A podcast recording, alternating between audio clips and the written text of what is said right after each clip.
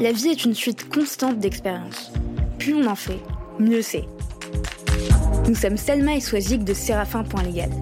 Avec Parole de juriste, nous vous proposons de décortiquer pour vous les parcours de juristes d'entreprises inspirants. Ils vous partageront leurs réussites, leurs échecs, leurs doutes et tous les conseils utiles aux nouvelles générations de juristes. Notre objectif Vous mettre à disposition toutes les recettes pour progresser dans votre carrière de manière concrète. Bonne écoute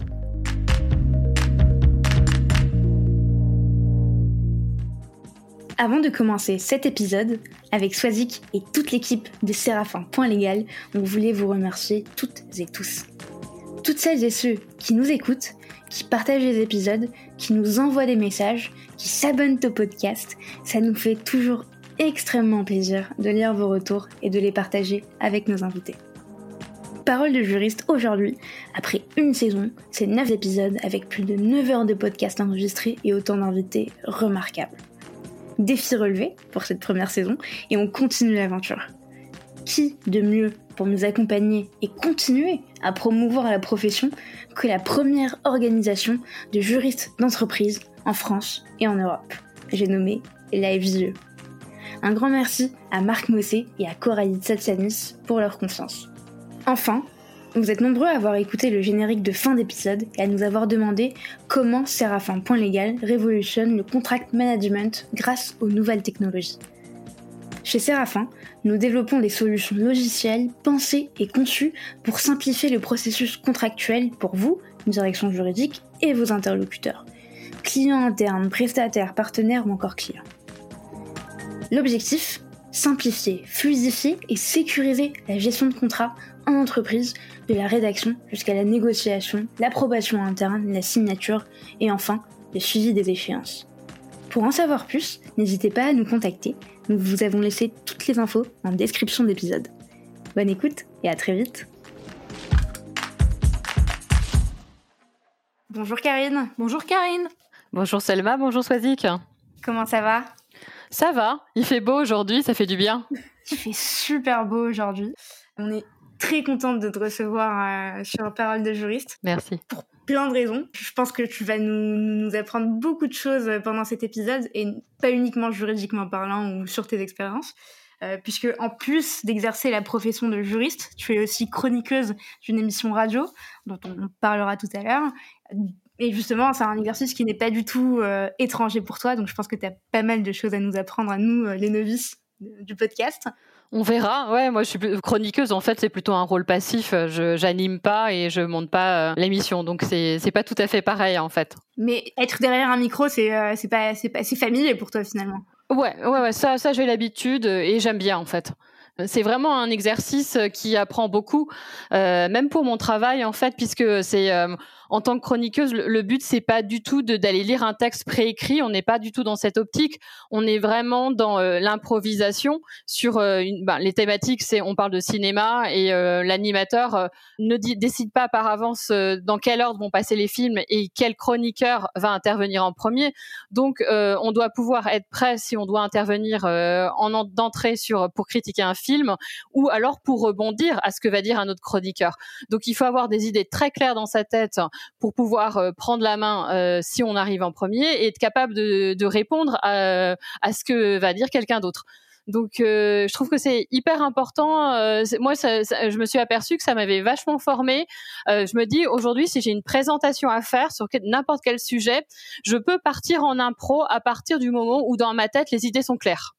Ok. Et c'est vrai que quand je commence à dire à des gens non mais c'est bon, je peux te faire une, une, présentation en impro parce que dans ma tête c'est clair, ça leur fait peur parce que je j'ai pas de support parce que euh, et on est toujours on se dit il faut un PowerPoint et tout, mais euh, mais non en fait euh, et c'est un peu comme les TED en fait, c'est c'est des gens qui quand même sont plutôt dans l'impro mais c'est ça reste clair et ils ont pas de prompteur pour les aider ou ils ont pas de de choses qui défilent derrière. C'est et c'est le même exercice en fait. Moi je suis une grande fan de tout ce qui est improvisation. J'ai l'habitude d'aller voir des, matchs d'impro. Alors, on sort un peu du cadre euh, du cadre professionnel, mais je sais pas si tu as eu l'occasion d'aller voir des matchs d'impro. Euh, tu as la Coupe Paris Impro sur Paris ou, euh, des comédies musicales en improvisation, mais c'est toujours impressionnant de, voir comment ils peuvent partir avec avec rien en fait, avec juste un sujet.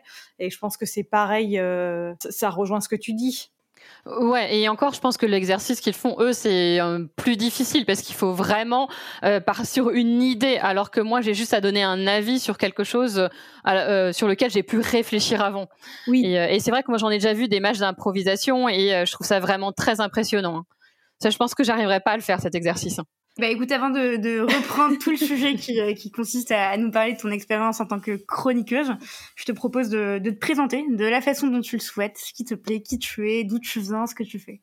Alors moi, je suis euh, Karine Le Breton, donc j'ai 44 ans. Ça fait 20 euh, ans que je suis juriste et j'ai fait toutes mes études à Rennes. avec un petit passage dans une université anglaise pour faire un LLM. Et après mes études, en fait, j'ai travaillé à Paris pendant 8 ans. Euh, parce qu'il y avait des opportunités qui me semblaient plus intéressantes que sur euh, la région rennaise et puis j'avais envie de bouger. Et depuis euh, maintenant 11 ans, ça, le temps passe vite, je suis à Lille. J'ai eu un gros gros coup de cœur pour cette ville. C'est un bassin hyper dynamique en termes d'emploi et en termes culturels, donc deux choses qui sont importantes pour moi. Voilà, j'ai beaucoup bougé, j'ai fait huit entreprises, des structures différentes, des postes différents, et, et voilà. Et donc je peux, je peux vous en parler aujourd'hui. Petite question rituelle maintenant. Est-ce que tu te souviens de ce que tu voulais faire quand tu étais enfant? Alors, qu'est-ce que je voulais faire quand j'étais enfant? J'ai eu plein d'idées. Je pense que la, trop première chose que je voulais faire, c'était être banquière, parce que je trouvais ça génial. Les gens avaient, les banquiers avaient plein de sous, donc je me disais trop bien, je vais être riche. Euh, voilà. Après, j'ai compris qu'en fait, les sous à la banque n'appartenaient pas aux banquiers, donc j'ai changé d'avis. Hein. Euh, et, voilà. Et je suis passée par l'idée d'être. Euh, à un moment, je voulais être styliste parce que j'adorais dessiner. j'ai voulu être institutrice parce que j'aimais bien l'idée de transmettre un, du savoir. je trouvais ça chouette. Et, et puis finalement, je pense que quand j'ai eu 15 ans, je me suis dit, je veux faire du droit. Ah oui, Pour, et, jeune ah ouais, euh, j'avais j'avais commencé à réfléchir à ce que je voulais faire. Il y avait quand même tout l'aspect business qui m'intéressait, euh, école de commerce. Donc j'ai commencé vraiment à, à, regarder vers quand j'étais en seconde. Et puis en cherchant euh, dans le CDI euh, du lycée, hein, euh, j'ai, alors je suis pas sûre que tout le monde connaisse le Ni CDI. moi je connais. Non, mais hein. On va arrêter de, dire qu'à mon époque je ne connaissais pas ces éléments-là, mais si si le CDI ça existe encore aujourd'hui. Voilà, mais c'était sur des feuilles papier qu'on regardait à l'époque, et euh, j'avais découvert le, le métier d'en fait d'avocat d'affaires qui mélangeait un peu business euh, et droit, et je me suis dit ah ça c'est pour moi, et donc assez vite je me suis dit que j'allais faire ça. C'est quand même plutôt rare euh, d'avoir quelqu'un qui nous dit que dès 15 ans, euh, il voulait faire, euh, il voulait faire du droit. C'est chouette. Et dans tes, on va dire dans tes aspirations futures, en fait, on retrouve ton, un peu ton parcours parce que de ce que j'ai compris, c'est que tu as opté pour un DJCE, alors donc un diplôme de juriste conseil en entreprise en droit des affaires. Est-ce que tu peux nous expliquer la différence entre Master 2 ou pour les plus anciens comme moi, DEA ou DESS et le DJCE en fait, euh, le DGCE, il est délivré avec un DESS. Donc moi, j'ai fait euh, DGCE et euh, DESS droit des affaires. La particularité du DGCE, c'est qu'il va rajouter une couche supplémentaire de cours. Je pense que par rapport à un DESS normal, il y a le double de cours. Donc c'est vraiment assez intense, euh, très très divers en droit des affaires, ça touche toutes les matières. Et il y a une particularité, c'est que euh, le, dernier mois de l'année, donc en juin, euh, tous les DGCE de France, il y en a une dizaine, se retrouvent. alors à l'époque c'était à Montpellier, je ne sais pas si aujourd'hui c'est toujours le cas, pour aller faire un certificat de spécialisation. Et donc pendant un mois, on fait une matière à fond. Donc moi j'avais fait par exemple du droit des sociétés mais j'aurais pu faire euh, du droit commercial ou euh, du droit international. voilà, à l'époque, je voulais faire du droit des sociétés, donc c'est ça que j'avais fait en spécialisation. Donc c'est vraiment un, diplôme qui a un niveau d'exigence assez important. Et les conditions d'entrée sont différentes du coup? Non, c'est sur euh, c'est sur dossier et entretien. Moi, j'avais euh, alors avant mon, mon DJCE, j'avais déjà, euh, je m'étais déjà orientée en droit des affaires parce que c'est vraiment quelque chose que je voulais faire parce que j'avais fait un, une MST, donc une euh, maîtrise sciences et techniques euh, juriste d'affaires franco-britannique, qui est un diplôme qui existe à l'université de, de, Rennes et qui permet, qui en fait, j'ai fait ma licence et ma maîtrise la même année.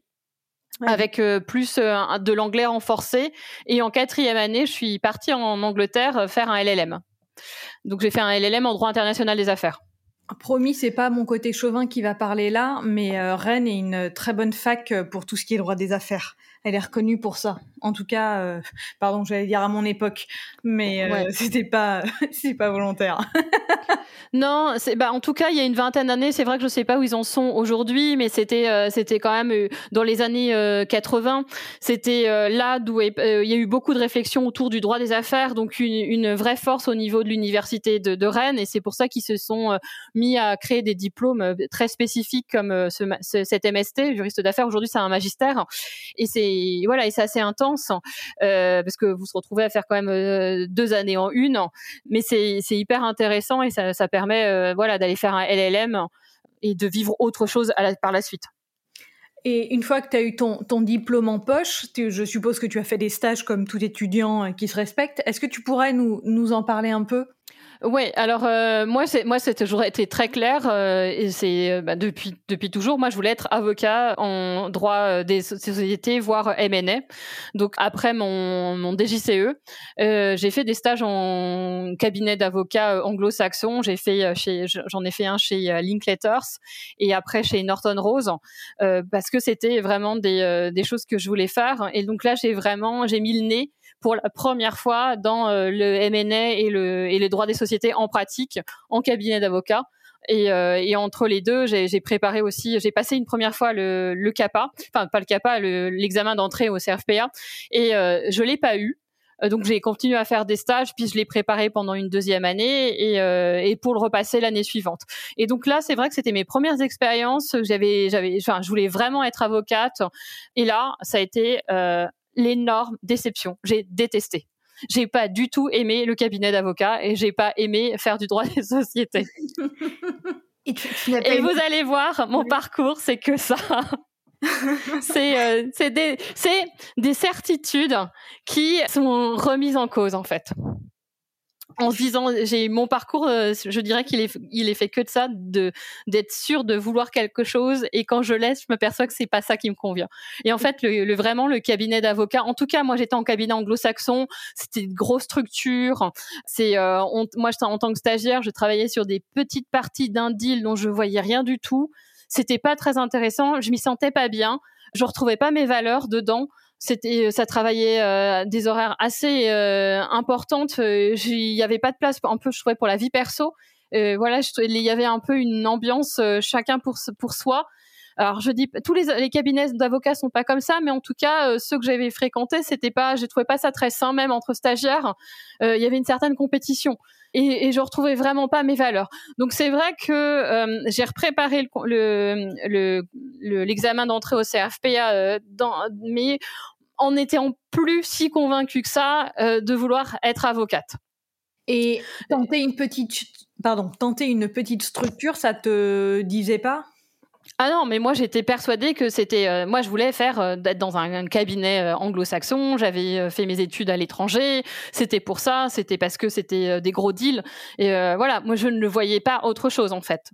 J'avais décidé que c'était ça et que c'était pas possible d'avoir de faire autre chose que ça. Même une petite structure, c'était pas mon souhait. Tu l'as vécu comment en fait de te rendre compte à ce moment-là que, que l'avocature était pas du tout ce que tu voulais faire par la suite? Tu, Comment comment t'as vécu ça? Bah, en fait, euh, euh, j'y ai pas pensé. Je me suis dit, euh, ça me plaît pas, mais c'est pas grave, c'est ce que je veux faire. Je veux être avocate. On y va, on continue. Sauf que ben la motivation, elle était plus la même. Et quand j'ai repassé, ben j'ai j'ai quand même préparé le CRFPA l'année d'après avec une prépa et tout. Et, et je l'ai de nouveau pas eu. Et donc ça a été vraiment un énorme échec parce que c'est quelque chose que j'avais énormément préparé. C'était la première fois que j'avais un échec comme ça dans, dans mon dans mon cursus scolaire. J'étais assez désemparée et je savais plus trop quoi faire. Du coup, moi, j'ai, je me suis dit, il faut que je travaille. Donc, j'ai commencé à chercher euh, à travailler. Et comme je voulais pas retourner en cabinet d'avocat euh, avec cet échec, je me suis dit, bon, on va se diriger vers l'entreprise, mais euh, avec un, vraiment un sentiment amer d'échec, de je vais, je vais en chercher un poste de juriste, mais c'est pas ce que j'ai envie de faire, en fait. Et est-ce que avec le recul, tu considères que cet échec-là était au final une chance? Exactement. C'est-à-dire que les choses m'ont démontré qu'en fait, c'était pas un échec qui était arrivé par hasard, c'est que vraiment, alors je, je sais qu'à l'époque, j'aurais jamais été épanouie en cabinet d'avocat et je l'aurais vécu comme une souffrance. Mais voilà, c'est euh, j'ai décidé de faire ça, donc il y a pas de, je n'abandonnerai pas en fait. C'était plutôt ça. Et je me suis dit, euh, c'est un signe de la vie qui, euh, voilà, elle m'a, envoyé mon premier échec, mais quelque part c'était un bon échec. C'est-à-dire que quand je suis arrivée après, quand j'ai commencé ma première expérience en entreprise en tant que juriste, là, ça a été la révélation.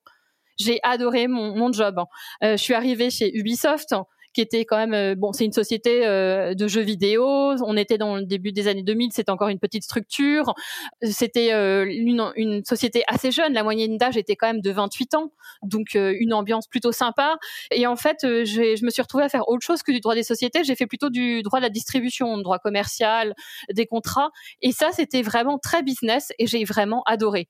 J'ai, j'ai, là, j'ai, c'était la révélation, le fait de travailler dans une entreprise, de, de me, de me sentir faire part euh, de, du business en fait, euh, d'avoir de me dire quand j'entendais des pubs à la télé euh, pour tel ou tel jeu vidéo, je me disais ah mais ça c'est ma boîte en fait, je suis fière fière, ça me parle en fait, et je me sentais vraiment intégrée dans cette entreprise, avoir les mêmes envies de réussite que l'entreprise, et, et, je, et je me suis dit bah en fait non, c'est ma voie, c'est d'être juriste. Parce que c'est, c'est ça me correspond mieux. C'est drôle ce que tu dis parce que je suis un peu comme toi aussi, je suis même complètement comme toi quand dans mes jobs précédents j'entendais euh, bah voilà soit euh, parler de SNCF ou lorsqu'un livre sortait parce que j'ai travaillé chez Hachette Livre, j'étais fière de, de travailler dans, dans ces entreprises là et je me je peux dire que je m'identifiais mais en tout cas je ça me faisait plaisir de voir aussi l'aboutissement du travail qu'il y avait pu euh, y avoir derrière. Donc c'est voilà, c'est exactement ça. Je trouvais qu'on était, on est puis euh, là, on est vraiment au cœur des projets, on sait ce qui se passe, on va aider à concrétiser quelque chose. Alors qu'en cabinet, euh, le rôle de l'avocat n'est pas le même. L'avocat est, est, est, euh, est, un prestataire de la société et il voit qu'une petite bout. Alors ça dépend. Aujourd'hui, il y a des, des, avocats qui sont un peu plus impliqués dans les entreprises, mais c'est vrai que quand on est dans un gros cabinet d'avocats, la relation n'est pas la même. Euh, et, puis on a plein plein de, de sociétés avec lesquelles on, on travaille, donc c'est pas tout à fait la même relation.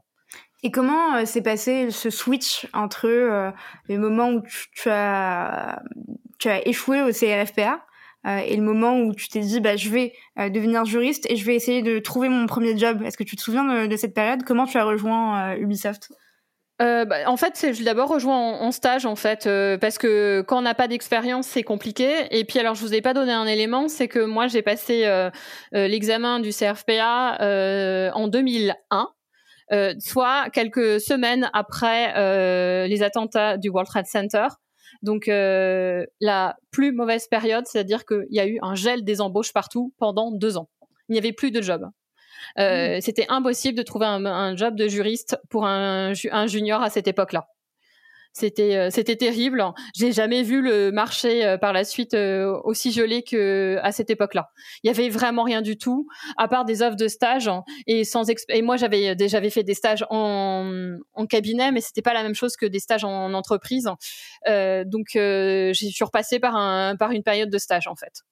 Ouais, puis à un moment donné, on, a, on a aussi envie de travailler euh, et d'avoir son propre salaire.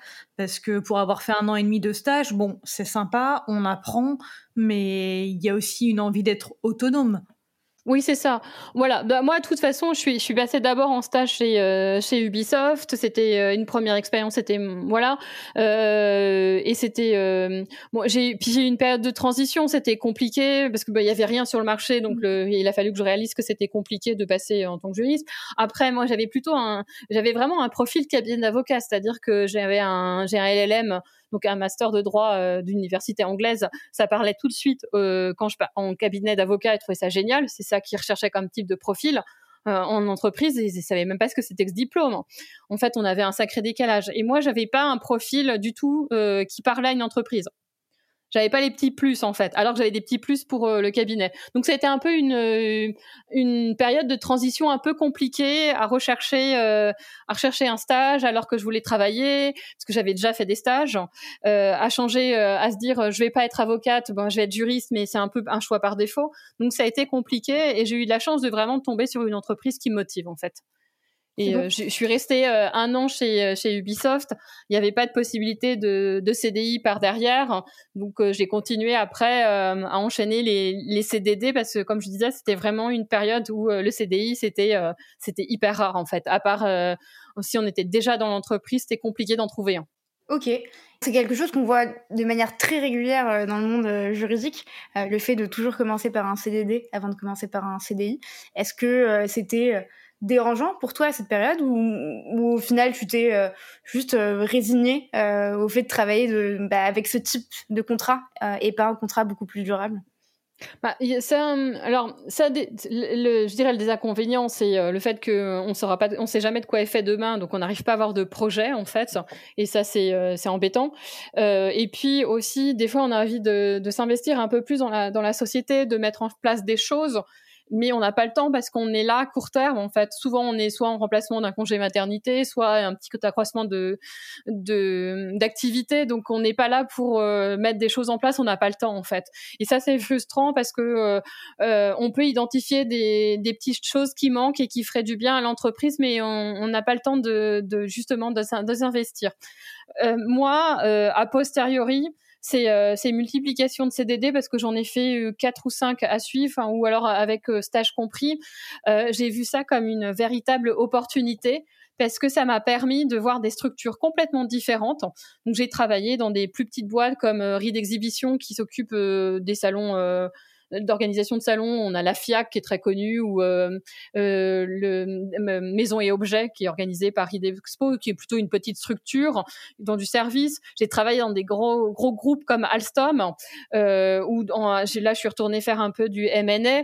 Je suis passée, j'ai fait, un petit détour aussi en cabine avocat parce que j'ai une opportunité et où ça m'a confirmé que c'était vraiment pas fait pour moi. Et, du coup voilà, j'ai fait des droits différents, j'ai fait des structures différentes différentes, euh, des groupes internationaux, des, structures françaises.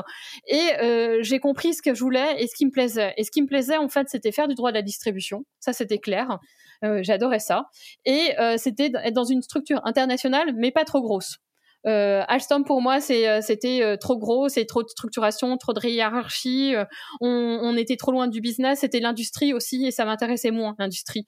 Donc, euh, du coup, je, au bout de, de deux ans comme ça, euh, j'ai compris ce que moi j'aimais et vers quel type de poste j'avais envie de tendre. Et c'est plus facile quand on sait ce qu'on veut, euh, quand on postule à un job, d'aller euh, d'aller dire que oui, on a envie de ce job parce que c'est c'est vrai, on le sait, on y a réfléchi. Et c'est comme ça que je suis arrivée chez euh, Alcatel Mobile Phone qui fait de la distribution de téléphones mobiles. C'est parce que quand je suis arrivée chez eux, ils avaient tout ce que je voulais. C'était une petite structure mais dépendante d'un gros groupe euh, chinois en fait, euh, qui faisait de la distribution. Donc il y avait tout ce qu'il fallait. Et c'est vrai que quand j'arrive sur ce poste où je dois expliquer pourquoi je suis motivée, ben c'est plus facile parce que c'est vraiment ce que je veux faire et je suis capable de le justifier.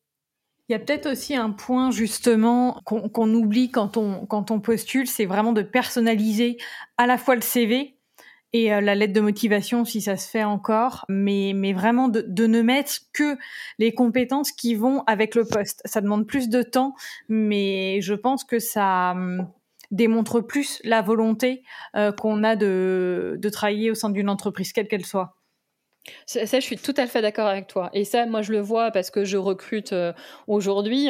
Euh, c'est à chaque fois que j'ai reçu des CV, euh, le, fait de, de, mettre une lettre de motivation qui est pas du tout personnalisée, qui est complètement standard, alors que je me dis c'est quand même quelque chose qui est préécrit. Moi, je, quand j'ai commencé, hein, c'est la vieille époque, on, moi, on écrivait les lettres de motivation à la main, hein. donc ça prenait du temps. il fallait, si on faisait une petite erreur, fallait tout recommencer. Là, je me dis c'est quand même dans l'ordinateur ça prend pas tant de temps que ça d'aller personnaliser un peu sa lettre et de montrer sa motivation. Et je trouve ça dommage que les candidats le fassent pas en fait. Euh, moi, ça m'est arrivé de faire du recrutement et, euh, justement euh, euh, de demander justement au RH en me disant mais donnez-moi les lettres de motivation. Et il me dit oh, mais on regarde pas ça nous. Je dis mais moi je les regarde parce que je, vois l'intérêt que porte le candidat euh, à l'entreprise et le temps qu'il a passé à soigner sa candidature en fait. Et ça on ça permet de mesurer la motivation. Et en entretien s'être renseigné aussi sur l'entreprise Moi, je sais que pour avoir fait, ne, serait-ce que pour les stages, de voir que la personne en face ne sait pas euh, combien, enfin, ne, sait pas renseigner, puisque le nombre de salariés c'est pas nécessairement parlant, mais ne pas avoir euh, regardé les informations essentielles, ça montre pas une super euh, motivation. Et donc, euh, profil égal, on va prendre quelqu'un d'autre. Exactement. Et euh, ça m'est arrivé aussi de faire du recrutement de stagiaires où j'avais des stagiaires où je leur posais une question euh, toute simple comme euh, c'est quoi pour vous la différence entre un juriste et un avocat et ils savaient pas me répondre. Et, et je me disais mais c'est quand même bizarre de pas savoir quelle est la différence entre ces deux métiers. C'est les mêmes études mais l'approche est pas pareille en fait. Et j'avais des, des réponses souvent farfelues. Du type? Bah, euh, par exemple, je me rappelle qu'on m'avait dit ah non mais un avocat ça fait euh, du droit immobilier et pas un juriste. Et là, je lui ai dit ah bah c'est dommage, ma responsable elle est spécialisée en droit immobilier, elle n'est pas avocate. Et je me suis dit mais pourquoi pourquoi cette idée en fait?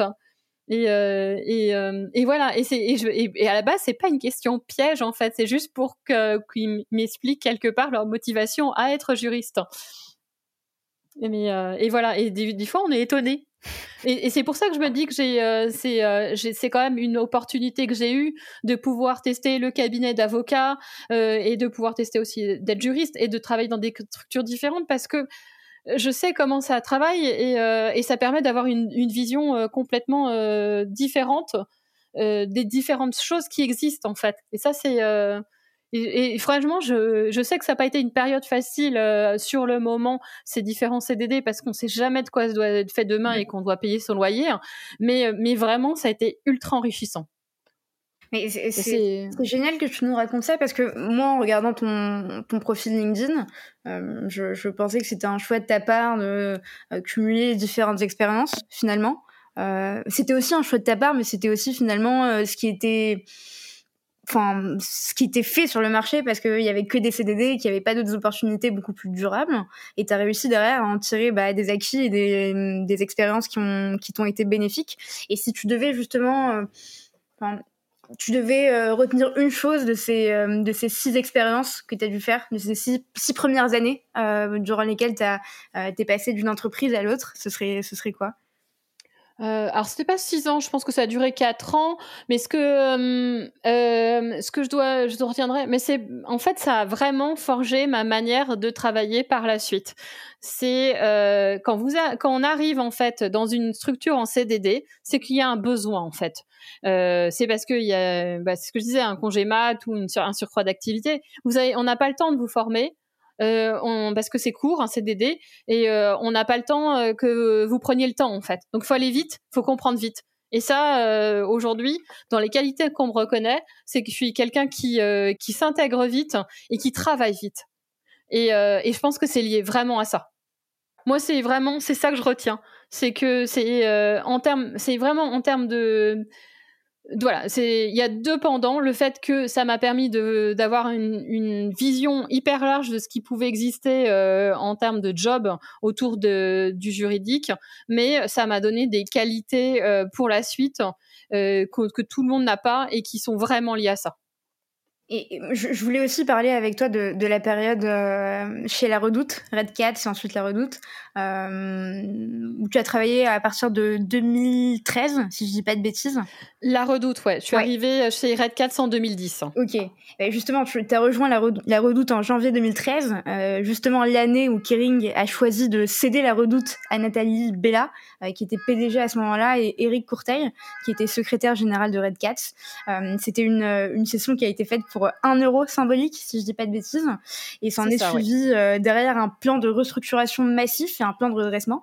Et euh, à ce moment-là, la Redoute était encore uniquement connue pour le catalogue euh, avec euh, justement un business model encore basé sur le stockage, la livraison à l'ancienne, alors que les enjeux du e-commerce, enfin que les gens plutôt les, acteurs du e-commerce comme Amazon innovaient, innovaient déjà à ce, à ce niveau-là. Et la transformation, justement, à ce moment-là, s'est opérée au niveau de, de l'offre de, de, Red Cats. Euh, elle a été beaucoup plus centrée sur le prêt-à-porter, la maison, enfin, euh, avec de nouvelles choses qui ont été mises en place pour moderniser euh, la redoute. Toi, à ce moment-là, tu étais en charge de, des contrats, de la distribution, des contrats IT, du support juridique pour les équipes marketing, transport, print design, etc. J'imagine que ça s'est forcément répercuté sur missions, sur la direction juridique. Et je voulais savoir justement quel rôle tu avais joué avec ton équipe à ce moment-là. Alors en fait c'est c'est assez bizarre parce que pour reprendre l'histoire, donc moi base j'étais chez Red Cat, qui était le groupe qui détenait euh, La Redoute, mais aussi euh, Verbaudet, euh, Daxon, euh, Sirius. C'était vraiment un groupe, voilà, ils avaient même Elos en Suède avec énormément de, de sociétés. ils étaient implantés, ils avaient une OSP euh, aux États-Unis, donc vraiment avec une grosse partie Red Cats et États-Unis, c'était quand même une grosse partie, enfin c'était pas négligeable en fait, donc mhm. vraiment beaucoup de marques. Donc je suis arrivée dans un groupe qui était quand même euh, pas mal implanté, pas mal dynamique. Et, euh, et je suis arrivée là, et c'est quelques temps après où Kering a exprimé l'envie de vendre Red Cats. Donc moi, j'étais à peine arrivée dans ce nouveau groupe que j'apprends que euh, l'actionnaire principal veut, veut, veut, le céder. Donc je suis, on est rentré aussitôt, euh, à peine arrivé, dans l'idée d'aller céder tout le groupe. Donc c'était déjà pas pas évident à suivre, et on a commencé à faire des due deals pour aller vendre le groupe. Et ça n'avançait pas. Ils se sont aperçus que c'était compliqué d'aller vendre un groupe aussi gros avec des, euh, des, marques aussi diverses un peu partout dans le monde. Et la décision de Kering, c'était euh, au bout de deux ans, ça a été d'aller vendre Red Cats, mais de manière morcelée, marque par marque. moi, j'étais dans la holding.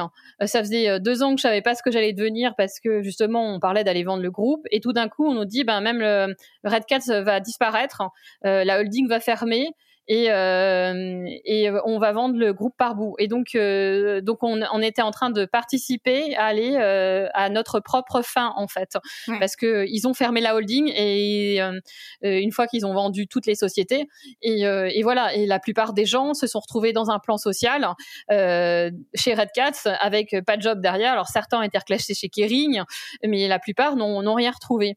Et parmi le, le groupe de juristes, on était une dizaine au sein de la direction juridique il y a eu la possibilité, parce que tout le juridique des différentes enseignes était géré au niveau de la holding, de repartir dans, euh, dans des sociétés. Donc moi, je suis, c'est comme ça que je me suis retrouvée en fait chez La Redoute. C'est euh, la société qui m'a accueillie en tant que juriste. Voilà. Et d'autres sont partis chez euh, Daxon ou chez Verbaudet, Sirius.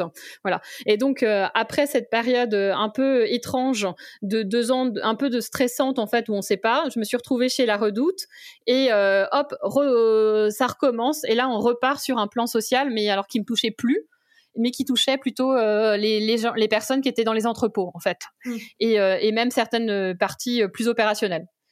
donc c'était c'était un peu compliqué et euh, parce que j'avais déjà vécu ça. Et d'un autre côté, euh, j'étais un peu protégée parce que euh, on n'était pas, même si j'étais dans le siège avec les équipes, on n'était pas, on était installé d'une manière où j'avais l'impression que tout, tout ce côté-là n'arrivait pas jusque nous en fait. le juridique était dans son petit monde et ça l'affectait pas tant que ça. Enfin, moi, je me suis pas trouvée très affectée. Du coup, c'est un peu bizarre de voir, euh, de voir qu'un jour il y a des gens qui débarquent au siège pour aller manifester leur mécontentement parce que euh, on n'a pas conscience de ce qu'ils sont en train de vivre, même si on sait ce que c'est. Enfin, on sait que ça existe. Ça avait fait beaucoup de bruit dans, dans les médias à, mmh. ce moment-là. Et, et, justement, quand je, je, je te parlais du fait d'être, euh, enfin d'être de d'avoir une répercussion euh, sur ton quotidien. Euh, je pensais également au fait euh, bah, justement de devoir accompagner toutes les équipes dans la transformation de, de la Redoute, euh, parce que euh, la Redoute a vu, j'imagine, changer pas mal de choses dans son activité. comment comment on vit ça côté direction juridique? Bah, en fait, on a l'impression que la Redoute euh, était euh, à la masse, mais pas du tout. Son site euh, internet, ils l'ont lancé dans les années 90. Donc, au contraire, la Redoute était très en avance. Sauf qu'ils ont lancé leur site internet tellement en avance que quand on arrivait en l'an 2000 sans faire les développements, sans l'entretenir, en fait, qu'il s'est retrouvé obsolète. Et c'était ça le problème. C'est pas qu'ils étaient pas sur le web, c'était que euh, ils étaient tellement en avance et qu'ils n'avaient pas suivi euh, parce qu'ils avaient eu euh, des difficultés financières qu'ils étaient restés sur leurs acquis et que leur site était plus à jour.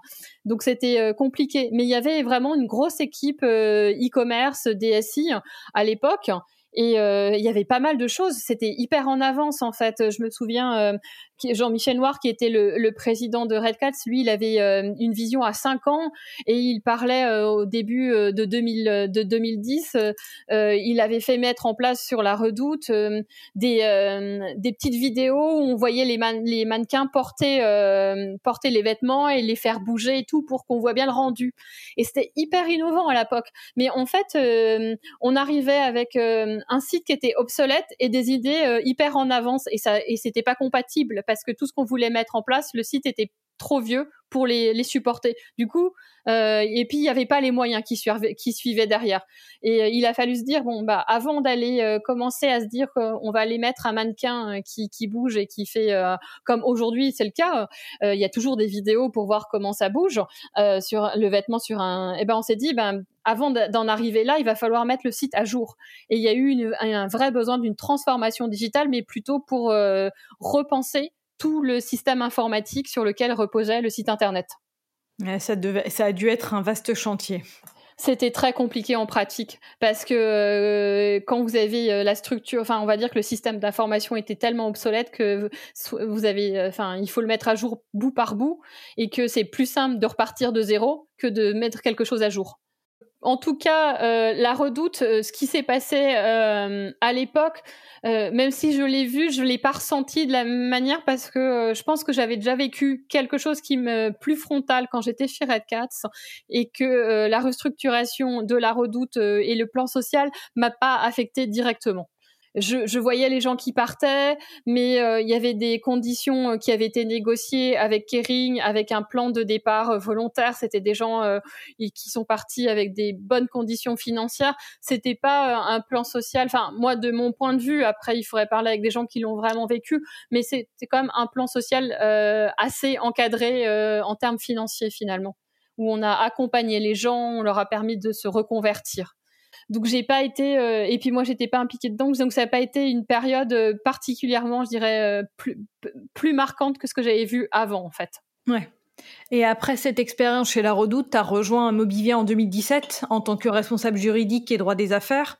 Donc pour ceux qui ne connaissent pas Mobivia, c'est un des leaders européens de la mobilité et qui détient des marques comme Noroto que tout le monde connaît ou Midas et puis peut-être des marques un peu plus confidentielles. Il Ubigo ou Altermove. Alors du coup de passer on va dire du vêtement au moyen de transport, est-ce que ça a changé tes problématiques sur ton poste? Euh, en fait, euh, l'accentuation qui s'est faite euh, en arrivant chez Mobivia, c'est dans mon périmètre, moi j'ai la transformation numérique et digitale de l'entreprise, de tout Mobivia en fait finalement, c'est la continuité euh, de ce que je faisais chez, euh, chez La Redoute ou qui mettait à jour, euh, qui était aussi en transformation digitale puisqu'ils avaient ce qu'il fallait. Bah, c'est la même problématique qui se pose aujourd'hui dans des enseignes comme Noroto ou, mmh. ou Midas. C'est que oui, ils ont des centres auto, mais on sait qu'aujourd'hui, c'est pas suffisant et qu'il faut avoir des outils performants en ligne et que euh, on peut pas se reporter se reposer que sur le centre auto et on le voit avec le Covid où euh, ben voilà euh, c'est hyper important de pouvoir prendre rendez-vous sur le site internet ou de pouvoir prévoir un click and collect parce que ton centre est fermé. Euh, c'est vraiment une autre façon de voir et que cette transformation euh, digitale, elle est euh, hyper importante et qu'elle était peut-être pas dans les mœurs jusqu'ici parce que c'est du centre auto, parce que c'est quelque chose, c'est du physique en fait et qu'on se dit que en fait le site internet c'est un accessoire à la base en se disant bah c'est un petit plus qu'on a alors que ça doit être vraiment un complément, enfin ça doit être ensemble en fait. L'un ne peut pas travailler sans l'autre. Et justement, quels ont été tes premiers chantiers? Quelles difficultés ou quels défis auxquels tu as dû bah, En fait, euh, moi, quand je suis arrivée sur le poste euh, que j'ai aujourd'hui, euh, en fait, j'ai récupéré dans la direction juridique, elle était organisée avec trois pôles de compétences un pôle affaires, un pôle assurance et un pôle corporate actionnariat. Et le pôle affaires était vacant. Enfin, en tout cas, il y avait plus personne pour le diriger depuis deux ans et il y avait plus qu'une seule juriste euh, en place qui faisait euh, de l'API. Donc autant dire qu'il y avait, il se passait plus rien en fait. Euh, il y avait une juriste qui était en partance également qui faisait un peu de la, partie IT, mais c'était un c'était un pôle qui n'était plus animé et les gens faisaient sans en fait. Pour expliquer comment fonctionne Pôle Affaires, Aujourd'hui, c'est un pôle qui euh, est à la fois en transversal, puisque il, il, va traiter des problématiques comme la transformation euh, digitale du groupe. Par exemple, j'ai récupéré encore euh, récemment la partie supply chain, donc vraiment tout ce qui est transversal. Et aussi, c'est un pôle qui va qui va récupérer comme qui a des fonctions aussi régaliennes comme la data, la propriété intellectuelle du groupe, qui sont traitées à ce niveau-là, l'environnement. Et enfin, c'est la, la partie plus business c'est toutes les entreprises qui n'ont pas leur propre service juridique. Il y a beaucoup de sociétés euh, au sein de, l'écosystème Obivia et euh, elles sont pas suffisamment grosses pour avoir leur propre euh, service juridique. Et, ben, comme elles sont petites, elles faisaient 100 en fait. Et il n'y avait pas de service juridique, ben tant pis, hein, il y en a pas, on se débrouille. Et du coup, il a fallu reconstruire, aller leur faire comprendre qu'on était là, qu'on était à leur dispo et qu'on pouvait les aider, qu'on avait un intérêt même s'ils avaient fait 100 jusqu'ici. Donc, et, euh, et comment concrètement tu t'y es prise pour dire euh, coucou, je suis là, si vous avez des questions, euh, venez eh ben. Euh, c'était euh, c'était ça en fait. C'était euh, rétablir la confiance, rappeler qu'on est là. après, c'est compliqué d'aller les voir parce que les structures que, par exemple, moi, je m'occupe d'une société qui s'appelle Synchrodiffusion, qui est notre grossiste, qui travaille pour les stations essence. ils sont situés à Angers. C'est difficile d'aller les voir et de leur dire et d'aller dans l'équipe pour euh, parce que quand on est au quotidien près des opérationnels, c'est plus facile d'aller vendre son métier. Là, on est loin, on est dans la holding, c'est encore plus difficile. Mais j'avais euh, assez vite, au bout de trois, trois, quatre mois, j'avais quand même planifié un petit rendez-vous de deux jours pour qu'ils me voient en fait, mm. et qui c'est plus facile quand on met un visage, qu'on l'a vu vraiment et qu'on qu'on s'est posé deux jours à aller travailler ensemble. Ouais, complètement, et de pas être vu non plus comme un, un censeur ou un empêcheur de tourner en rond ce qui est souvent le cas, bah déjà la, la difficulté c'est d'être dans la holding, mm. mais ça moi je l'avais déjà vécu en étant chez Red Cats où euh, il y avait la défiance euh, en se disant ah mais euh, vous êtes dans la holding, c'est vous êtes pas là pour nous en fait, on viendra, on sera même si vous travaillez pour nous c'est pas vrai dans les faits, on n'y croit pas. Donc moi j'avais tendance à aller me déplacer assez souvent euh, pour faire des formations, pour leur expliquer que si on était là et pour qu'ils me voient et qu'on soit plus euh, dans l'interaction. Et après, ben là, c'était plus, euh, j'ai plus travaillé sur la confiance des équipes et démontrer qu'en fait, on n'est pas inaccessible. Et il y a pas longtemps, je discutais avec une, une des personnes qui, dans, qui travaille dans la transformation digitale, qui s'occupe de tous les outils qui facilitent la vie des, utiles, des, des fonctions support et, autres comme les Google et la Google Workplace et autres. Et elle me disait, mais euh, en fait, euh, t'es es sympa et t'es cool. On a toujours l'impression que les juristes, ils sont inaccessibles mmh. et euh, c'est vraiment des idées qu'on se fait. Ouais, c'est, c'est, je pense que, alors, c'est, ça reste mon avis, mais la formation et la sensibilisation est un bon moyen pour casser un peu parfois l'image qu'on peut avoir. Je suis, tout à fait d'accord. Euh, c'est hyper important. Moi, j'encourage mes équipes à aller faire des formations euh, et essayer de faire des formations euh, un peu innovantes mm. dans comment aborder les choses. Là, je leur ai dit, faites une formation contrat mais pas leur expliquer avec tel article comment mm. on fait un contrat, mais donner du sens. À quoi sert un contrat? Et Aujourd'hui, Exactement. Euh, les opérationnels, euh, ils m'envoient des contrats parce que euh, on, leur a dit que c'est dans le process, mais euh, s'ils pouvaient s'en passer, ils iraient plus vite. Si derrière, je leur donne un sens, pourquoi je j'envoie un contrat et pourquoi c'est important d'aller le faire, ils vont plus facilement le faire. Et il faut faire une formation là-dessus, mais il faut pas faire une formation on va dire euh, formel parce que je vais les perdre et je vais demander à mon équipe de réfléchir sur quelque chose d'un peu innovant, de le faire sous forme de jeu. Et finalement euh, bah, on a été prise de cours là avec le Covid pour la mettre en place.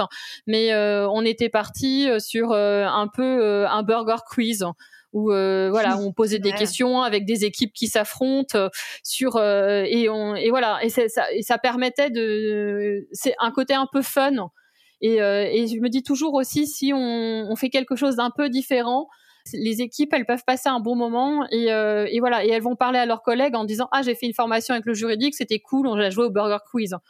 C'est drôle, j'ai fait exactement la même chose, euh, à reprendre les, codes du Burger Quiz pour sensibiliser. Alors là, c'était l'équipe juridique, on va dire la phase 2 de la transformation digitale en, interne. Et ça, pareil, ça a hyper bien marché. Bah, ça c'est hyper important. Euh, j'ai, euh, c'est, ça en fait, et c'est, ça, ça donne aussi, ça enlève ce mythe du juriste inaccessible qui reste vraiment ancré dans les euh, dans les mentalités. Et je me souviens, ma juriste que j'avais chez que j'encadrais chez La Redoute en fait, qui était qui était junior, on devait former les, les gens sur la, la, la, convention unique en fait, ce, ce, ce casse-tête et sur le déréférencement.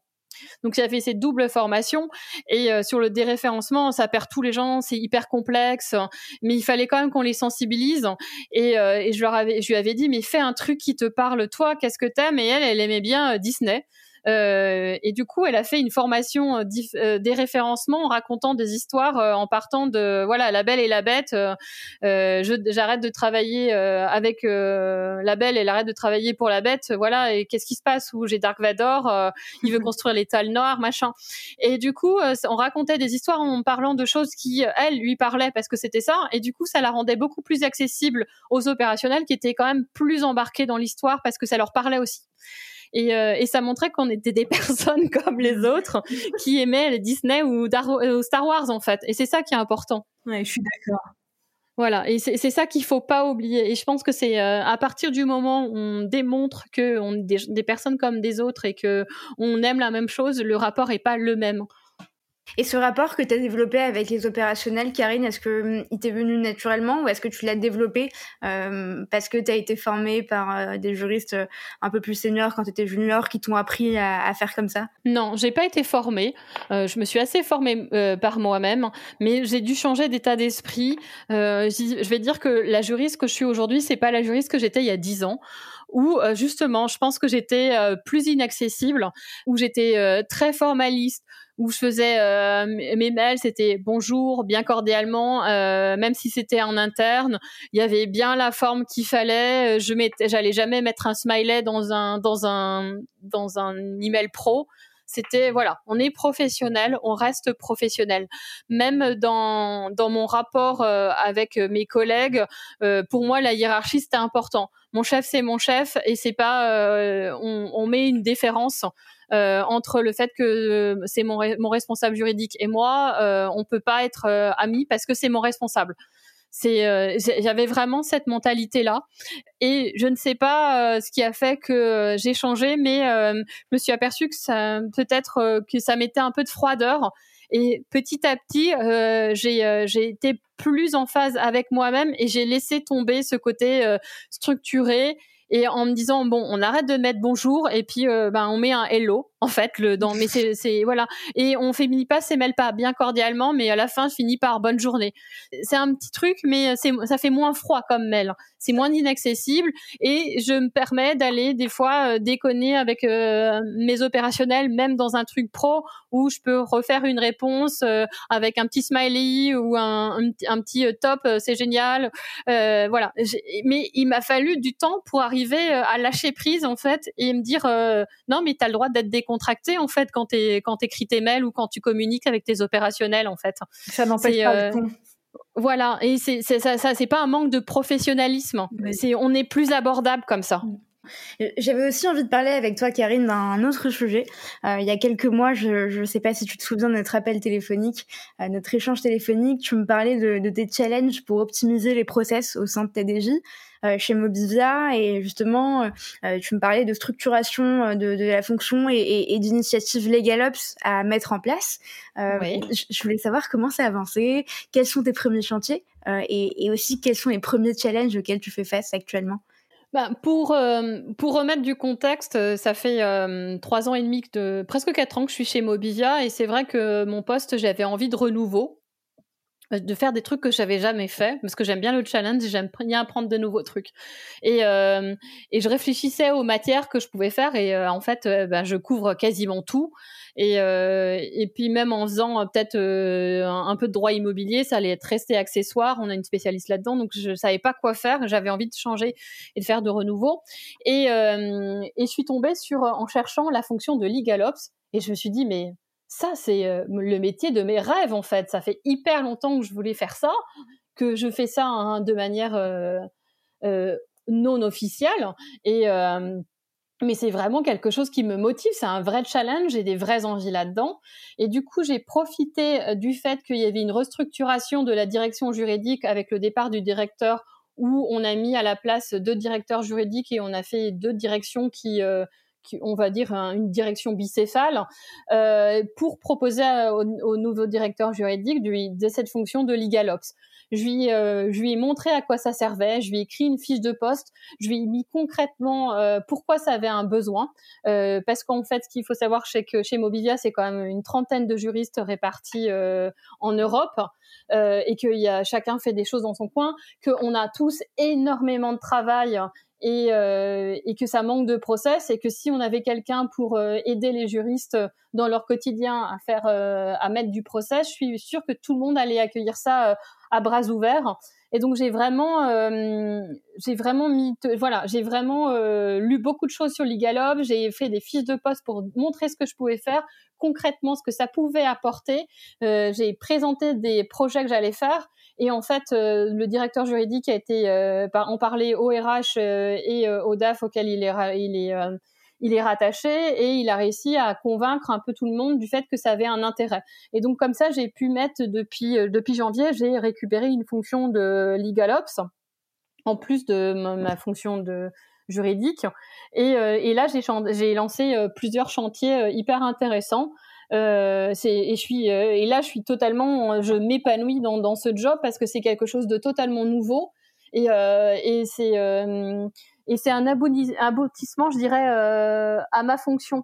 Parce que euh, bah, c'est ce que je t'avais dit, Selma. Euh, Aujourd'hui, moi, je suis juriste depuis 20 ans. Je mhm. suis responsable juridique. Je manage des juristes euh, seniors, donc ont 10 ans d'expérience, que j'accompagne, euh, que je conseille, mais euh, moins en expertise parce qu'elles sont souvent en expertise sur leur domaine de compétences plus que moi. Euh, et c'est vrai qu'il se, passe, se pose toujours la question euh, et après je fais quoi? Et généralement après responsable juridique, euh, ben la, la, solution logique c'est d'être directeur juridique. Mais moi j'ai bien vu quand le directeur juridique de Mobivia est parti, j'ai réfléchi, je me dis mais c'est pas un job que je veux en fait, ça m'intéresse pas du tout son mm. job, je ne veux pas faire ça mais sauf qu'il me reste 20 ans à travailler. Qu'est-ce que je vais faire? Il faut bien que j'évolue à un moment. Et, je, et vraiment, euh, et je me suis dit, mais euh, voilà, c'est peut-être pas une, étape nécessaire en fait. On n'est peut-être pas obligé de, devenir directeur juridique. Il y a peut-être d'autres solutions.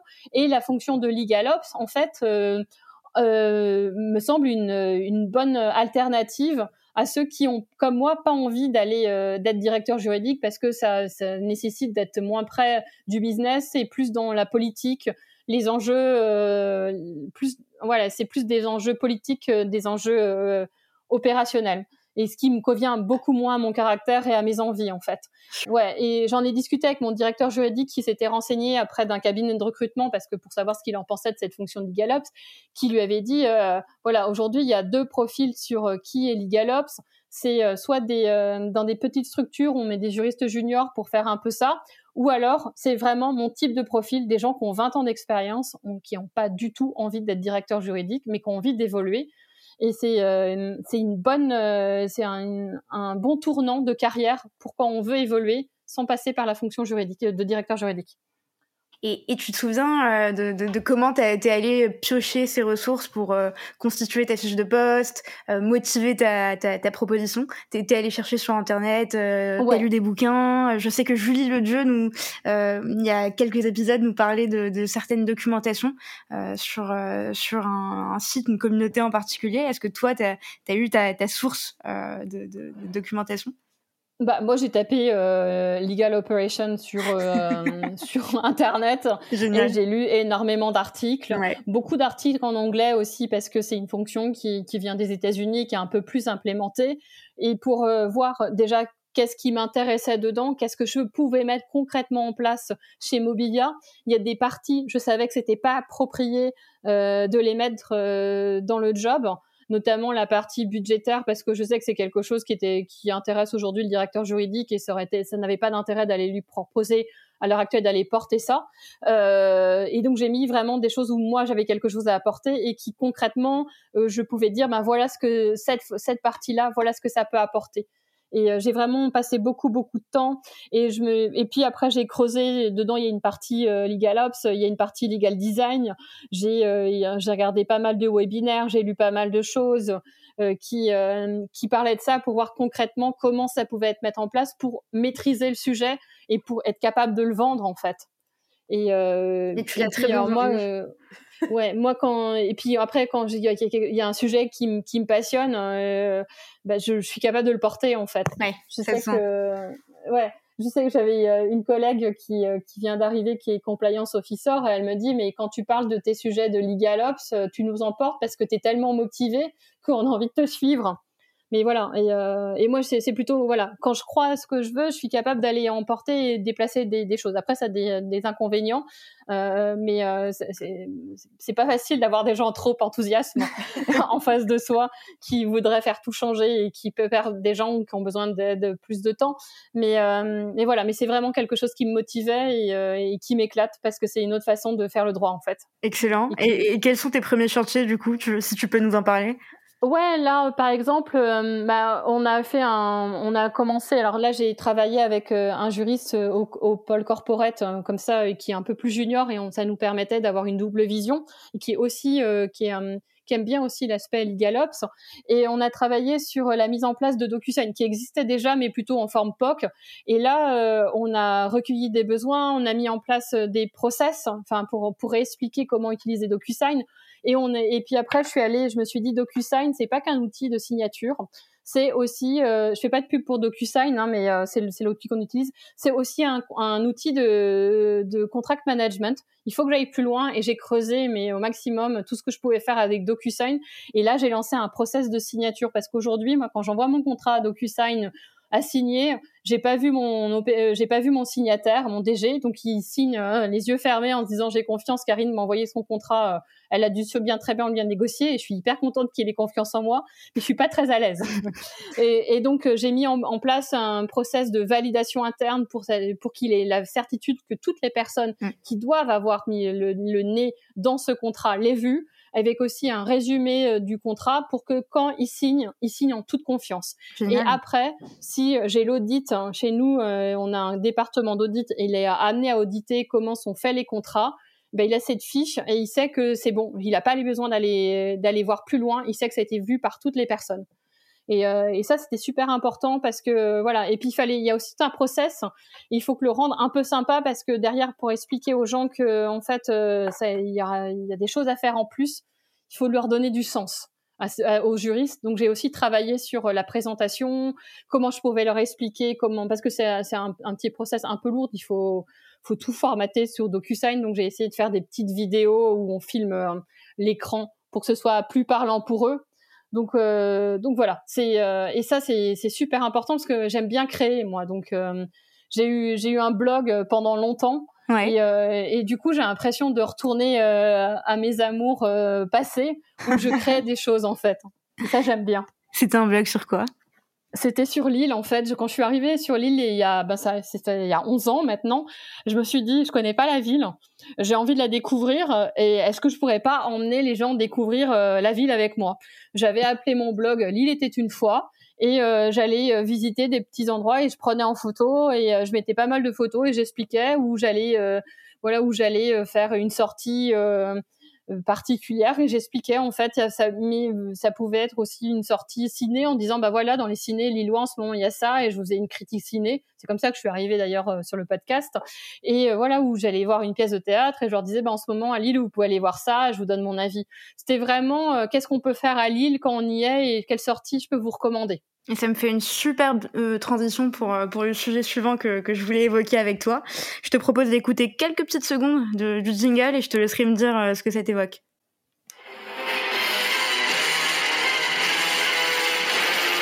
Il est 14h. Vous êtes sur Radio Campus, fréquence 106,6. Je vais pas mettre tout le jingle parce qu'il est super long. euh, ça t'évoque alors? Blanche Gardin ou plutôt Marina Foïs pour les Césars?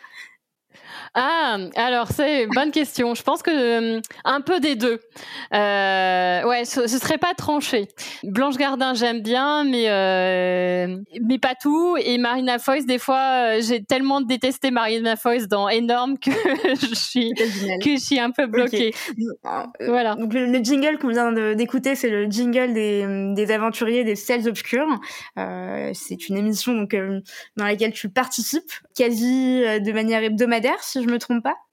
Alors l'émission est de manière hebdomadaire et moi je dois participer euh, une fois par mois à peu près. Tu peux nous expliquer comment tu as, as, rejoint cette émission, quel est le but de cette émission, de quoi vous parlez? Euh, et, et ce que tu y fais?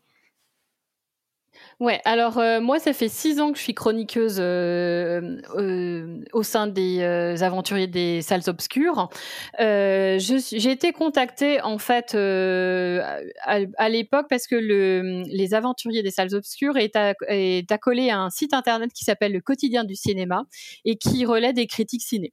et moi en fait quand j'avais mon blog sur l'île, je faisais des critiques ciné parce que je suis une grande cinéphile, je passe beaucoup beaucoup de temps dans les salles de cinéma et, euh, et en fait, euh, mes critiques étaient apparues euh, à la personne qui gère le site et l'émission radio. Et il m'a contacté en me demandant si ça, m'intéressait d'aller écrire des critiques pour le quotidien du cinéma et également participer à l'émission radio. Et c'est comme ça que je suis arrivée. Alors l'émission radio, j'en avais jamais fait, donc c'était un, peu bizarre la première fois. Et puis finalement, j'y ai trouvé ma place parce que c'est, je trouve ça passionnant.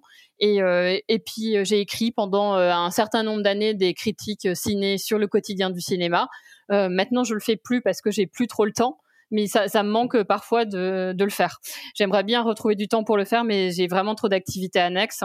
Voilà. Et donc c'est vrai que et puis j'aime bien aussi intervenir pendant le podcast et, et parler plus en live de mes de mes de mes envies ciné en fait. Donc voilà, et euh, les, les, pour, pour, revenir à ta question, les, le quotidien, les, les, aventuriers des salles obscures, c'est une émission qui a lieu le samedi et qui, euh, qui parle en fait des films qui sont sortis le mercredi quand les cinémas ouais, sont oui. ouverts. Oui. Alors, on espère que ça reprendra d'ailleurs, mais tu as dû être euh, enfin, super flatté de, de passer d'une chronique que tu faisais de manière euh, totalement contributive finalement sur un site internet et d'être repéré et qu'on te propose derrière d'intervenir sur euh, sur l'émission radio.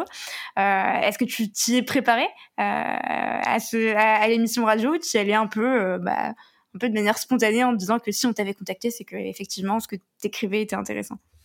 Euh, en fait, je pense que à l'époque, je m'y suis pas préparée. Je savais pas trop comment ça allait se passer, donc euh, un peu en novice, je me suis dit, on, se lance, on verra bien ce qui se passe. Euh, et puis ça s'est plutôt bien passé. Comme j'ai une voix quand même plutôt grave, elle passe bien à la radio. Euh, donc ça c'était plutôt un, un, point positif. Et, euh, et puis après, euh, ben c'est, je dirais que c'est à la longue d'enfer que ça vient en fait. Après, je j'aborde plus aujourd'hui l'émission comme je le faisais avant où euh, je préparais moins. Maintenant, je prépare un peu plus parce que euh, j'ai moins de mémoire, on va dire, et euh, j'ai besoin de de poser mes idées, d'y réfléchir quand même pas mal euh, pour être sûr de, de, donner du contexte pertinent parce que ça, ça dure une heure. Euh, on peut être jusqu'à cinq chroniqueurs à rebondir les uns les autres. On n'a pas le temps de réfléchir. Enfin, c'est improvisé, mais il faut quand même savoir ce qu'on ce qu'on veut dire. Donc, si je suis quand même à tout le temps à faire euh, euh, euh c'est pas très agréable à l'antenne. Donc euh, dans ma tête, je préfère beaucoup et j'ai euh, un avis très structuré de ce que j'ai envie de dire sur les films. C'est pas, il euh, n'y a pas de fil conducteur, on va dire, ça, ça vient comme ça, ça veut venir.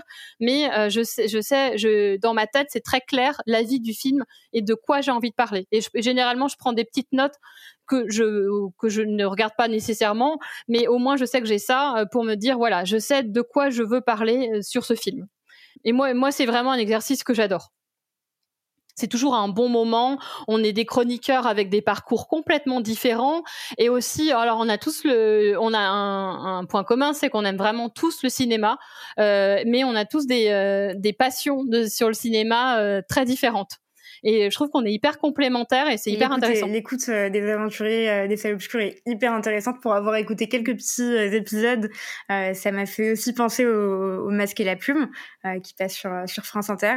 Et je te disais justement que je vous trouvais beaucoup plus sympa et bienveillant que sur le Masque et la Plume, même si c'est le rôle des, des critiques d'être un peu un peu un peu mordant, oui, il le faut. et est-ce que tes collègues savent que tu, tu participes à cette émission et qu'est-ce qu'ils en pensent? Euh, alors certains de mes collègues le savent parce que euh, quand j'ai quand j'ai l'occasion, je leur partage euh, je, leur partage généralement le podcast en disant si vous voulez écouter, avoir des idées ciné, écoutez-le. Je le fais pas toujours et je sais pas si ça leur fait quelque chose ou ça les intéresse particulièrement. Il n'y a pas tant de gens de ça en fait qui vont beaucoup au ciné. Je suis entourée de beaucoup de de parents en fait qui quand je leur dis que je vais trois fois par semaine au ciné me regardent avec des des yeux tout ronds en disant mais c'est le nombre de fois que je vais par an au ciné. Donc euh, euh, du coup, euh, on, s'aperçoit qu'on ne parle pas de la même chose, mais voilà, quand ils ont l'occasion, puis beaucoup de gens n'écoutent pas de podcast. Ça c'est assez impressionnant aussi. donc je ne parle pas à tout le monde quand je dis que je fais ça, mais mais quand j'arrive pas à leur faire écouter le, je leur donne des conseils. de toute façon, ils ont plutôt le réflexe quand ils veulent aller faire un ciné, ils viennent me voir et ils me disent Karine, tu nous conseilles quoi en fait? Ça m'avait tellement rassuré quand, quand je t'avais appelé euh, il y a quelques mois et que je te disais qu'on allait lancer un podcast pour parler des parcours de juristes et que, et que tu m'avais répondu bah ouais moi j'adore les podcasts j'en écoute tout le temps c'est super j'adore ce format. J'étais tellement rassurée et, directement après tu m'as dit bah, par contre sache Selma que tout le monde n'en écoute pas que c'est un, un, un, format qui est encore euh, euh, peu populaire pour certains. Mais, mais finalement ça, ça, ça, a l'air de bien marcher donc voilà Ouais, et puis il y, a tellement de tout en fait en termes de podcast qu'on trouve obligatoirement euh, euh, quelque chose qui, qui, nous plaît. Par exemple, moi, euh, j'ai découvert un, un, podcast de développement personnel qui est hyper simple, que je trouve hyper enrichissant sur euh, des façons d'appréhender des situations, et je l'ai partagé à mon équipe qui n'écoute pas particulièrement de podcast. Et j'ai une de mes juristes qui, qui, le trouve vraiment cool, et elle m'a dit je l'écoute régulièrement, alors que c'est pas c'est pas normalement, elle est pas très podcast, mais ça, elle, elle, a, elle a trouvé un intérêt parce que euh, le développement personnel, ça intéresse tout le monde en fait. Donc euh, c'est un sujet très à la mode et quand c'est bien abordé, ben tout le monde peut s'y retrouver. Donc euh, il faut juste faire chercher. Et puis après, je pense que c'est aussi une, une question de changement d'habitude. Enfin, avant la crise sanitaire, regarder des conférences sur YouTube ou on va dire sur son ordinateur c'était pas encore entré dans les mœurs. Aujourd'hui, ça l'est. Je pense qu'il faut, il faut, euh, il faut tester, voir si ce, le format du podcast nous convient, euh, et, et, si c'est le cas, ben continuer. Si c'est pas le cas, trouver un, un autre média. Mais faut, faut juste au moins faire la démarche d'essayer. Oui, je pense c'est ça. Et puis je trouve que c'est assez pratique parce que on peut être euh, en train de cuisiner, écouter son podcast. Moi, je fais souvent ça en fait. Euh, je me je cuisine ou le matin euh, quand j'ai écouté les infos et que j'en ai un peu marre, je lance un podcast et, ça me fait penser à autre chose. Il y a, il y a c'est une autre manière d'avoir de l'info. Moi, je sais que je regarde pas du tout la télé et que je avec du je trouve que les podcasts sont très qualitatifs et ça me permet d'avoir l'info qui m'intéresse. Je comprends. Euh, dernière, euh, dernière question avant de passer à la dernière partie. Euh, quels sont les, les, les, challenges ou les objectifs que tu voudrais réaliser et qu'on pourrait te souhaiter pour la suite, que ce soit dans un domaine pro, dans un domaine perso? La question est ouverte. Ah, euh, alors mon challenge du moment, c'est que euh, je joue de la contrebasse, mais que en ce moment, j'ai trop la flemme et euh, je délaisse ma contrebasse. Alors souhaitez-moi de retrouver la motivation pour me remettre à jouer de la contrebasse parce que là, ça va pas du tout. Et ah, j'y m'y suis mise il y a trois ans J'adore cet instrument, c'est génial.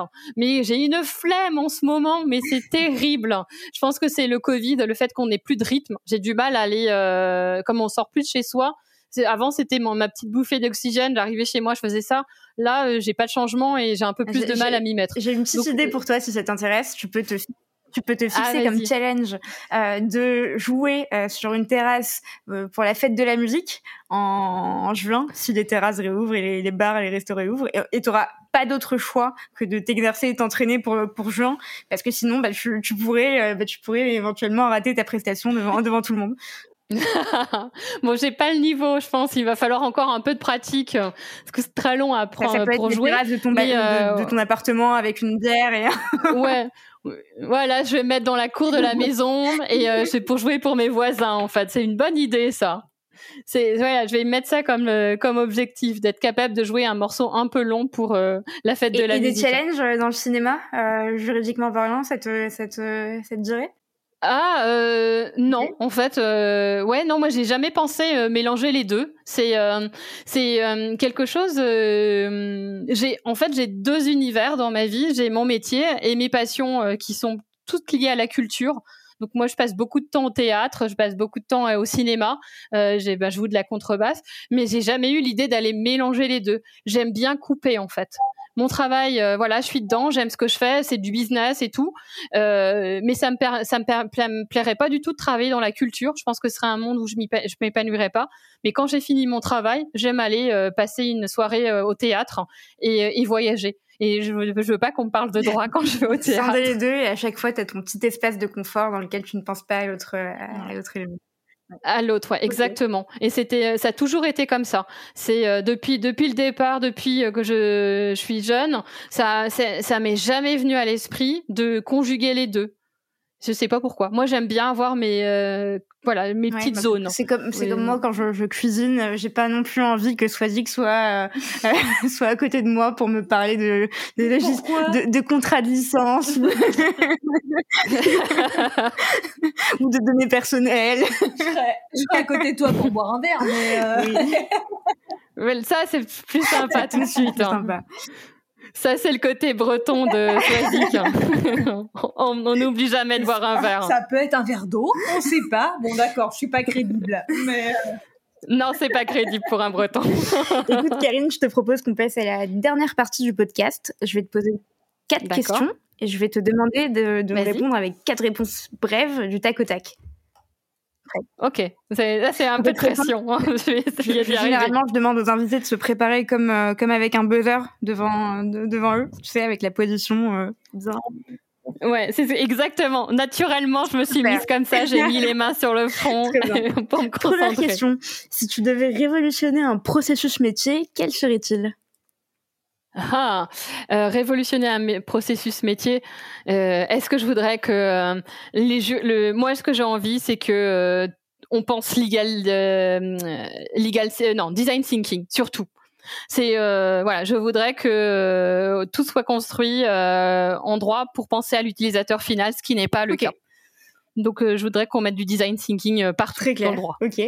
Quel est ton conseil numéro un pour bien collaborer avec ses clients internes?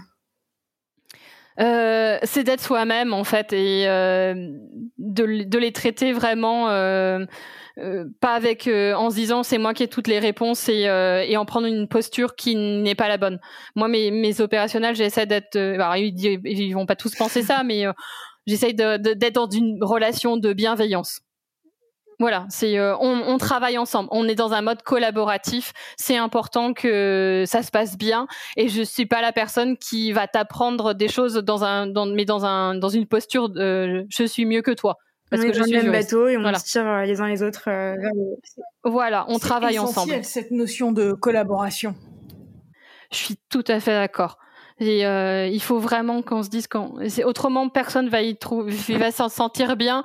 L'opérationnel va se dire, euh, il m'emmerde avec euh, ses, euh, son, son, son contrat là, et, euh, et moi je vais dire, il, il, est chiant parce que je j'essaye de l'aider, et il comprend rien. Donc très clair. Voilà, donc très très clair. On avait dit du tac au tac, Karine. Donc s'il te plaît, du tac au tac. Je te rappelle les règles. Quatrième okay. question. Si tu devais révolutionner. Non, oula. Ça, c'est la, ça, c'est la première question. Et en plus, c'est troisième question. Donc, c'est des...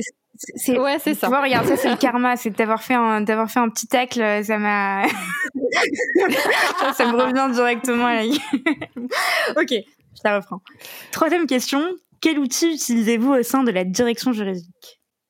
Quels outils au pluriel? Quels outils, quel outil au pluriel, oui. Bon, comme comme outil, euh, je vais vous parler du, de la Google Workplace hein, parce que euh, j'ai été choisie pour aller euh, défendre au sein de Mobivia l'intérêt de Google Workplace parce que je pense que c'est un super outil, même si c'est Google qui est derrière et qu'on pense que c'est un gros méchant. Ça, en termes de données personnelles, ça nous aide bien. Donc moi, je parle de la Google Workplace parce que j'y vois beaucoup d'avantages. Ok. Et, et tu pourrais nous en citer quelques-uns? Oh, il y a plein de choses, mais euh, par exemple la Google Keep. À chaque fois que je parle de quelqu'un de Google Keep, qui est un outil hyper simple euh, où tu prends tes trucs, euh, et je leur dis mais vous savez que vous pouvez partager votre Google Keep avec quelqu'un et comme ça vous faites vos to-do list quand vous avez des réunions, vous notez les petites choses dont vous voulez parler au fur et à mesure. Et voilà. Et en plus, on peut mettre ça sous forme de, on peut mettre des petits croix quand on a fait le truc. Et maintenant, je fais toutes mes, mes réunions avec des personnes de manière régulière. Je les fais fonctionne en Google Keep et tout le monde trouve ça génial en fait. C'est un outil hyper simple, et mais c'est hyper pratique. C'est aussi l'outil qu'on utilise euh, nous. Euh, chez, chez Séraphin, on utilise la, suite Google. On pense peut-être à migrer vers Microsoft pour nous adapter à l'environnement de nos, clients. C'est quelque chose qui va venir, mais en tout cas, effectivement, Google, Google Keep et toute la suite, euh, tous les outils Google sont, sont hyper, hyper bien faits. Quatrième question, si tu devais donner un conseil aux nouvelles générations de juristes qui souhaiteraient progresser dans leur carrière, quel serait-il? Ah, euh, moi je pense que euh, il faut euh, changer, il faut changer le droit, il faut le penser autrement. faites que le droit soit fun et soit pas une contrainte en fait. repenser la manière de faire pour que on comprenne qu'en fait le juriste il n'est pas un empêcheur de tourner en rond, mais c'est vraiment quelqu'un qui va accompagner le business au quotidien et qui va aider chacun. Donc euh, trouver des nouvelles manières de faire euh, pour que on comprenne que le droit c'est pas euh, c'est pas un truc par lequel on est obligé mais que ça peut vraiment aider le, au quotidien les opérationnels. Super, belle conclusion et d'ailleurs je, je, ne te laisse pas partir sans que tu puisses évoquer un, un, un sujet une anecdote que tu m'avais promis euh, d'évoquer. Euh, tu te souviens, il y a quelques jours, euh, on, discutait avec Swazik et, et, toi-même et moi-même, et tu nous racontais que tu connaissais deux invités du podcast et que tu avais eu avec chacun une anecdote assez particulière. Est-ce que tu veux nous en parler ou pas? Ah oui, ah bah alors, alors c'est, je les connais pas. Alors, le, premier invité, c'était Alice. Et euh, Alice, en fait, je l'avais rencontrée, euh, elle a évoqué d'ailleurs ce, ce, point, je l'avais rencontrée pour la recruter euh, chez La Redoute et elle avait été prise. Et elle vous raconte ce passage justement où elle avait trouvé CDI et elle a été voir Eurotunnel et quand ils lui ont dit ça, ben, ils l'ont embauchée alors qu'elle avait un CDD. donc c'est comme ça que je connaissais, je l'ai pas revue depuis. Voilà. Mais bon, je c'est quand même resté en travers de la gorge parce que j'étais très contente de l'embaucher et euh, du coup elle a mis filet entre les doigts. Bon après je l'ai remplacée par euh, une autre de, une autre juriste que j'adore. Euh, c'est Noémie que, que j'ai managée pendant plusieurs années donc je suis contente quand même que Noémie ait pris sa place. Mais bon voilà j'en veux toujours un peu à Alice. Voilà Alice si tu nous écoutes il faudra revenir vers Karine pour t'excuser. ok et deuxième anecdote. Euh, la deuxième anecdote, c'était à propos d'Antoine qui, qui était responsable juridique chez Pinky. Et en fait, j'avais passé les entretiens pour être responsable juridique chez Pinky. Et je pense que j'étais dans la shortlist quand ils ont décidé de choisir euh, Antoine parce qu'il était déjà dans dans le, dans le, dans la, dans la société. Et donc, euh, voilà. Et donc, j'étais très triste parce que j'avais envie d'aller travailler chez Pinky. Le poste avait l'air super sympa. Et, et voilà. Donc, en fait, c'est des invités contre qui je suis un peu fâchée finalement. bon bah ils, écouteront je pense ce passage ou tout l'épisode et je pense qu'ils reviendront nécessairement vers toi. En tout cas, on, a eu beaucoup de plaisir à échanger avec toi Karine, que ce soit pendant euh, Merci. Pendant hein, l'épisode, après, euh, en le préparant, euh, c'était très très chouette. Ah mais merci, j'ai vraiment passé un super moment, ça me fait super plaisir d'avoir échangé avec vous et de vous avoir rencontré en plus, hein, parce qu'on se connaissait pas, donc euh, c'est vraiment cool, merci. Pas, hein. effectivement, bah, et maintenant on a l'impression de, effectivement de se connaître bah depuis plusieurs années et d'échanger, voilà. on, coupera peut-être cette partie. bon, bah, merci beaucoup Karine et bonne fin de journée. Merci Karine. Merci. Bonne journée, au revoir. Salut. Merci d'avoir écouté cet épisode jusqu'au bout. N'hésitez surtout pas à le partager autour de vous, ou encore comme moi, à inciter vos collègues à s'abonner au podcast.